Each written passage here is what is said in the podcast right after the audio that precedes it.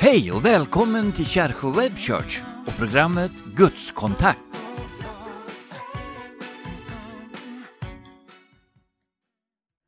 Välkommen till Kärsjö Web Church och vårt program, eller vår programserie Gudskontakt. Ikväll kommer vi att ha Jan-Olof Sundin tillbaka. Det kommer att bli jättespännande. Han eh, undervisar och har gjort det tidigare.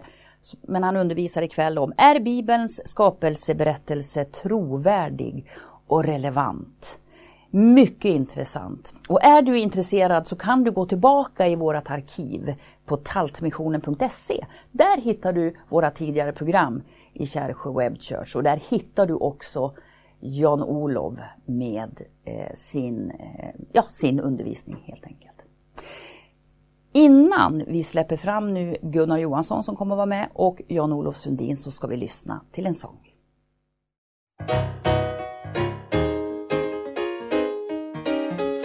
I love to praise him. I love to praise his name. I love to praise him. I love to praise his name. I love to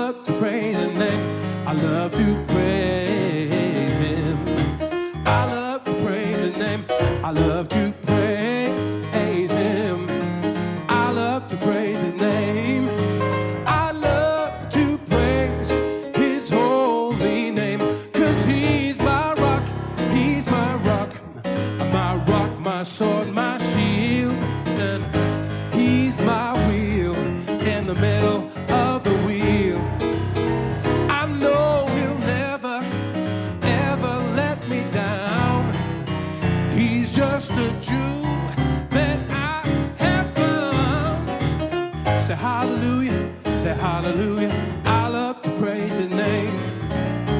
Hallelujah, hallelujah. I love to praise his name. Good God, hallelujah, hallelujah. I love to praise his name.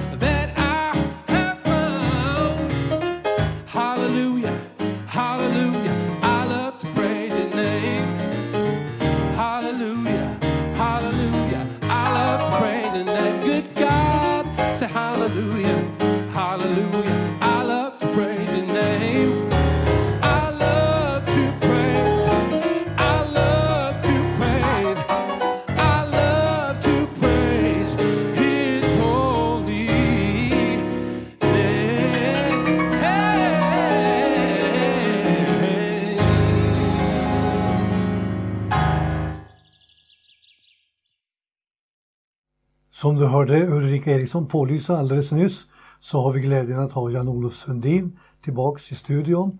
Han har ju öppnat upp med några program under temat Är Bibelns skapelseberättelse trovärdig och relevant? Och nu har vi som sagt förmånen att ha Jan-Olof på plats igen. Välkommen Jan-Olof! Tack så mycket. Tack. Känns riktigt trevligt att du är här igen. Ja, mycket roligt. Ja. Mycket roligt. Eh, jag vet ju att du har fått en hel del frågor och vi har ju också fått in det till studion och till våra program. Men jag skulle vilja fråga dig någonting innan du tar itu med dina frågeställningar. Eh, hur har du upplevt det inför att få aktualisera de här programmen, ämnena? Ja, under våren så var det oerhört spännande för det var ju, jag menar det är ju en sak att sitta och prata med folk men prata i ett sånt här medium då, då ställer man sig ju frågan, när kan jag verkligen stå på det här som jag säger? Ehm, och det är ju faktiskt så att även mina kristna kamrater, eh, systrar och bröder och, och ehm, är ju ofta övertygade evolutionister. Och det är inte så konstigt därför att skolan, media och inte minst evolutionstroende forskare. Ända sedan 1859, uh, The Origin of Species, när um, Darwin gav ut den boken, har ju basunerat ut falskeligen att evolutionen är bevisad. Mm. Eh, och då har jag bara en kort frågeställning och den passar verkligen bra med det du sa nu.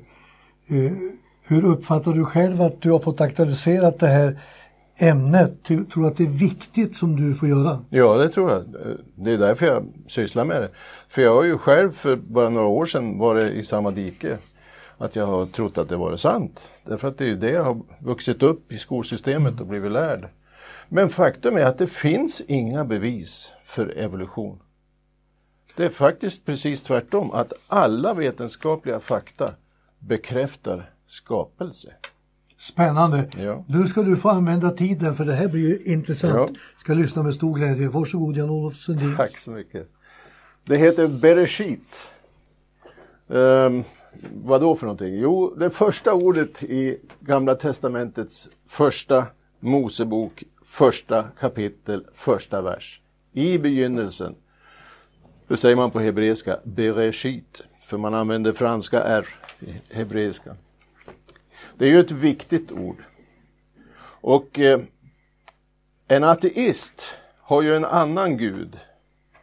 Um, en ateismen har ju tiden som gud, om vi gör en jämförelse. För vi, vi ger ju Gud credit för skapelse, medan ateisten ger tiden credit för skapelse. Så bara det får gå tillräckligt lång tid så kan vad som helst hända.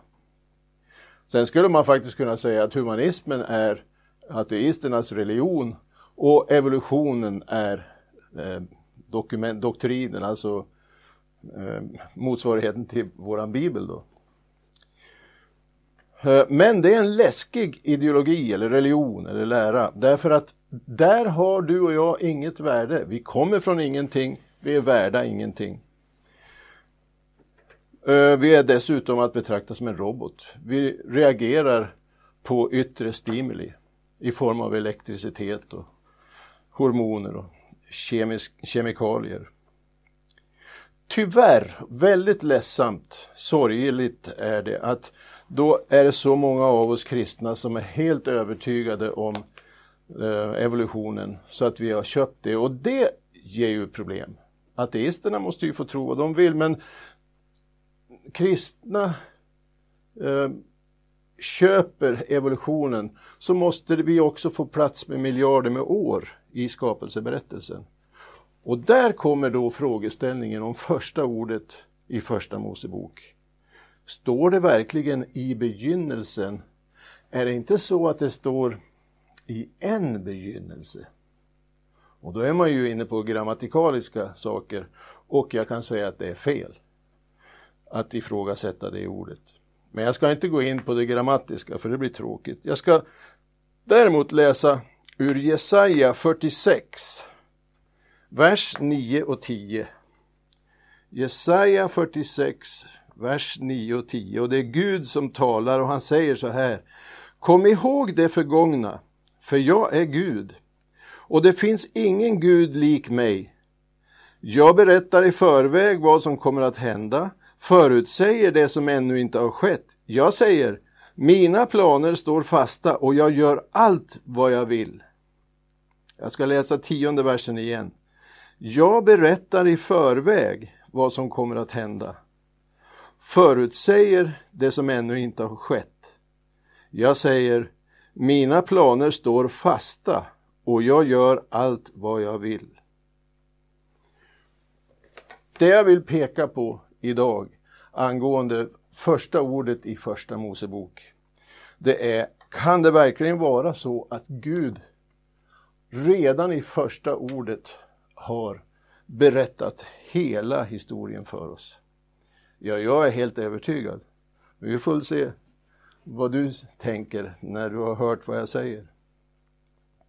Om vi då istället för att ägna tid åt ateismens evolutionslära och istället läser skapelseberättelsen så framträder ju bilden av en kärleksfull och omtänksam fadersgestalt som först skapar en plats, kaotisk.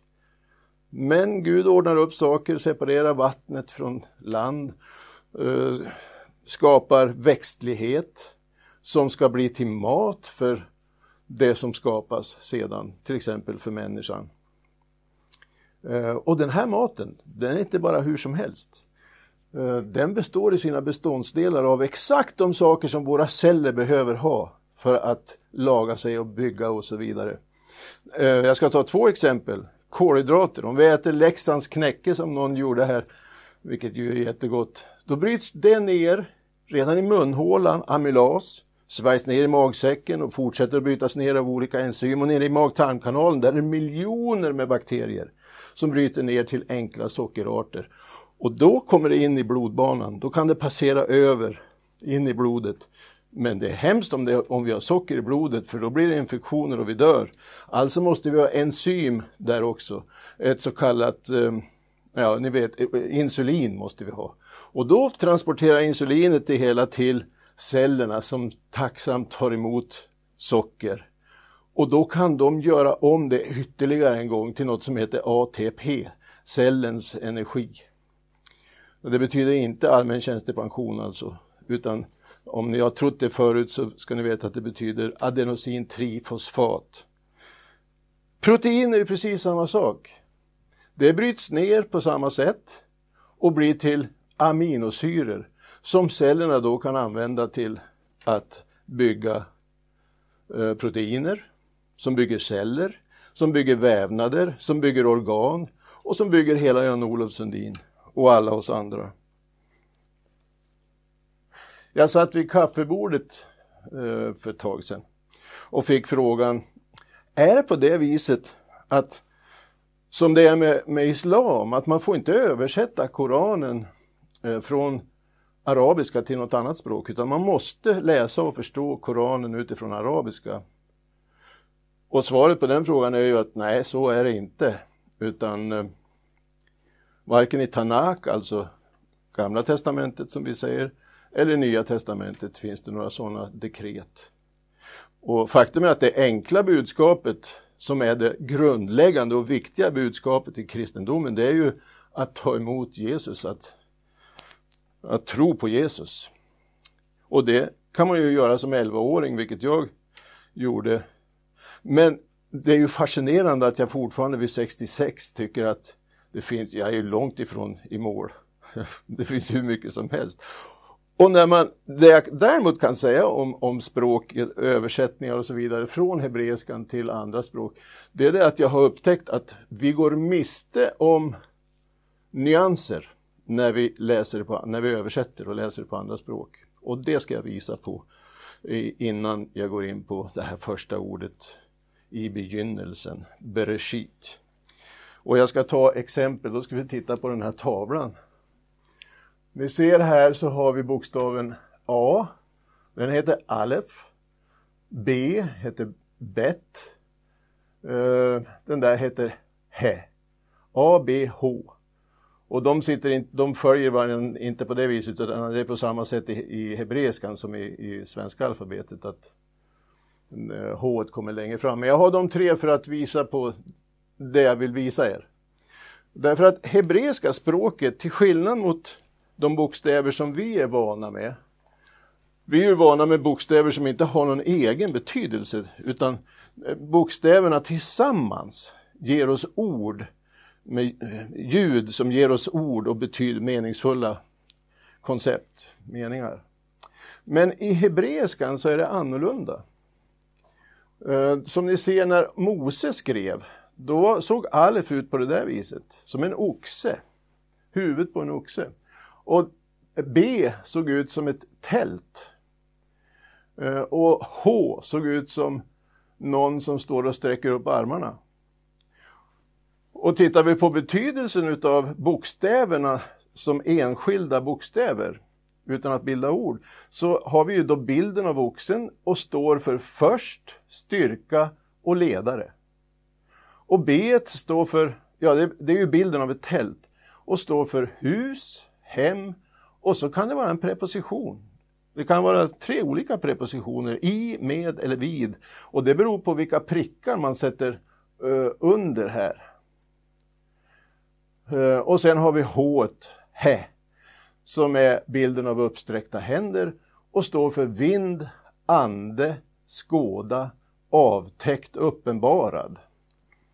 Om vi då går ner hit så har, vi då tag, har jag tagit de två första bokstäverna Alef och Bet, A och B, som då tillsammans bildar ordet fader. Och det känner vi ju igen, ABBA fader eller popgruppen ABBA. Eh, vi känner också det ifrån eh, Bar Abbas. Bar betyder son och Abba eh, betyder ju fader och så då blir det faderns son. Han som blev frisläppt när Jesus inte blev det.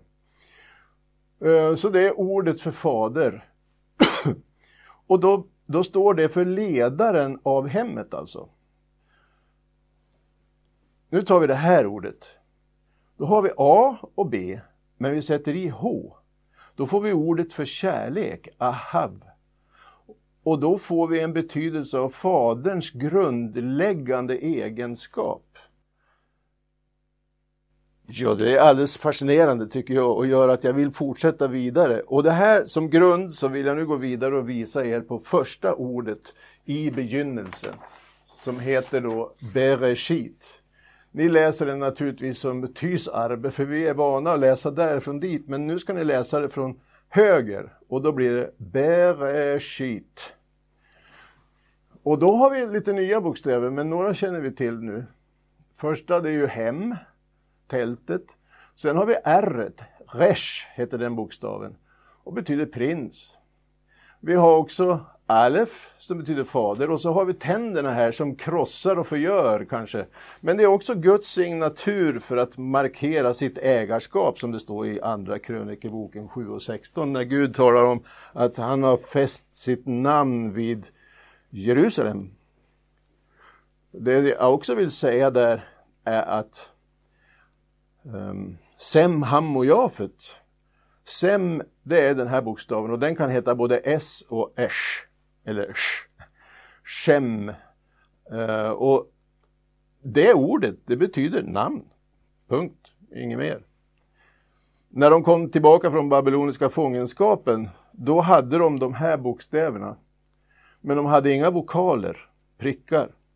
Så eh, Gudsnamnet, det var de väldigt försiktiga med. Vi brukar säga Javé eller eh, Jehova, men det finns ingen som vet det och för en jude så är det så, då tar man hellre ett annat ord än att säga missbruka Guds namn. Eh, så då säger man hellre Hashem, alltså namnet. En rabbin som jag lyssnade till, han sa att jag gick ner för gatan i New York och hörde rösten av Hashem, rösten av namnet. Eh, så man är försiktig med att missbruka Herrens Guds namn. Sen har vi eh, det vi skriver som Y. Det är, det är ju en hand. Överarmen och underarmen och så en hand där. Och det står för att någonting fantastiskt ska hända. Det markerar slutet för en tidsålder och början på någonting nytt. Och det jag vill nu komma till det är att om vi då från de här bokstäverna bygger ord så finns det flera ord i um, ordet, flera ord i ordet. Så om vi börjar från början så har vi alltså bokstaven B, Bett, det är ju hemmet och i familjen så finns det en son. Um, och sonen kan sägas komma ut ur hemmet därför att här får sonen ett eget ord, Bar blir det här. Och det betyder son. Om vi då tar alla tre första bokstäverna så får vi bara, skapare. Så sonen är alltså skapare. Och om vi då tar Resh, Alef och Shin, då får vi ordet för prins, huvud. Rosh, Hashanah, det känner ni till kanske några i alla fall som nyåret, årets huvud säger man, det är ju det judiska nyåret, Rosh Hashanah. Um, och sen har vi då handen som betyder att nu är det något nytt som ska hända. Uh, ny tid. Och om jag då tar, summerar alla de här så blir det alltså att sonen kommer till oss och skapar och han är prinsen som för egen hand skall låta sig fästas, spikas upp på korset. Vad säger ni om det? Och det är ju faktiskt ingen övertolkning, utan det, är ju, det står här. Alltihopa i första ordet, Bereshit. Kan det faktiskt vara så att Gud har redan från början berättat allt för oss? Ja, det är frågan. Jag är övertygad. Men vad säger ni andra? Du Gunnar till exempel. Vi kan ju i alla fall vara nöjda med att första ordet har en betydelse i Bibeln. Sen så kan man ifrågasätta det från olika håll, men visst är det fascinerande. Jag måste säga att för det första tycker jag det är intressant, det är det jag säger. Ja. Väldigt spännande. Och jag tror att ni som är med oss i programmet, ni förstår ju att det här har ju Jan-Olof studerat, hållit på med. Så att han, eh, det är inte för att briljera utan det är för att du vill att Ja, vi ska lite förstå. finns det nog. Finns det lite grann? Ja, det finns alltid det. Ja, men eh, jag vill bara upprepa det Ulrika sa att eh, om du nu vill få en helhet då skulle du kunna gå in på www.taltmissionen.se och leta upp tidigare program som handlar just om Bibelns skapelseberättelse, eh, trovärdig och relevant. Och lyssna också på det och sen kom till det här programmet. Ja. Men nu är poängen att det är inte slut för det kommer att fortsätta. Ja, nästa program då blir det en fortsättning på Bereshit lite grann till, men jag knyter ihop det med nästa ord som är attackerat och det är ju ordet för dag. Betyder en bety, är dag en dag 24 timmar eller är inte miljarder med år? Åtminstone miljoner. Ja, men det tror jag vi alla också tycker blir spännande. Mm. Därför att det har man ju hört många liksom försöker på med någon egen tolkning om det här med dag. Att det blir liksom en förskjutning i hela skapelsebiten. Mm. Men det ska du utveckla. Det ska jag utveckla. Ja. Men du, vi måste ju få säga ett stort tack för att du har gett oss det här idag. Och eh, jag hoppas att ni känner likadant, ni som har följt programmet.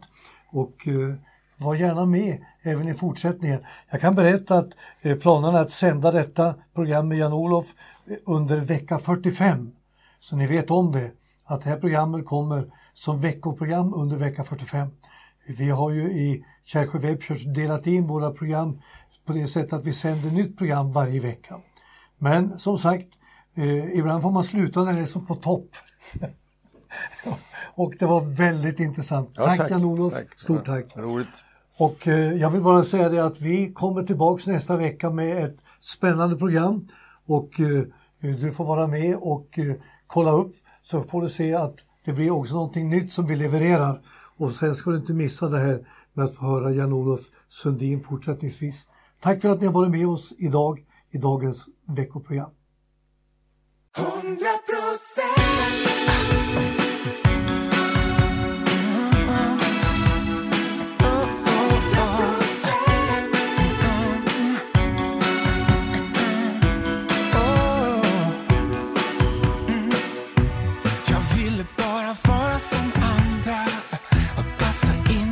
in, mallen klar. Men mitt ibland vänner så vilsen. När andra sprang stod jag ensam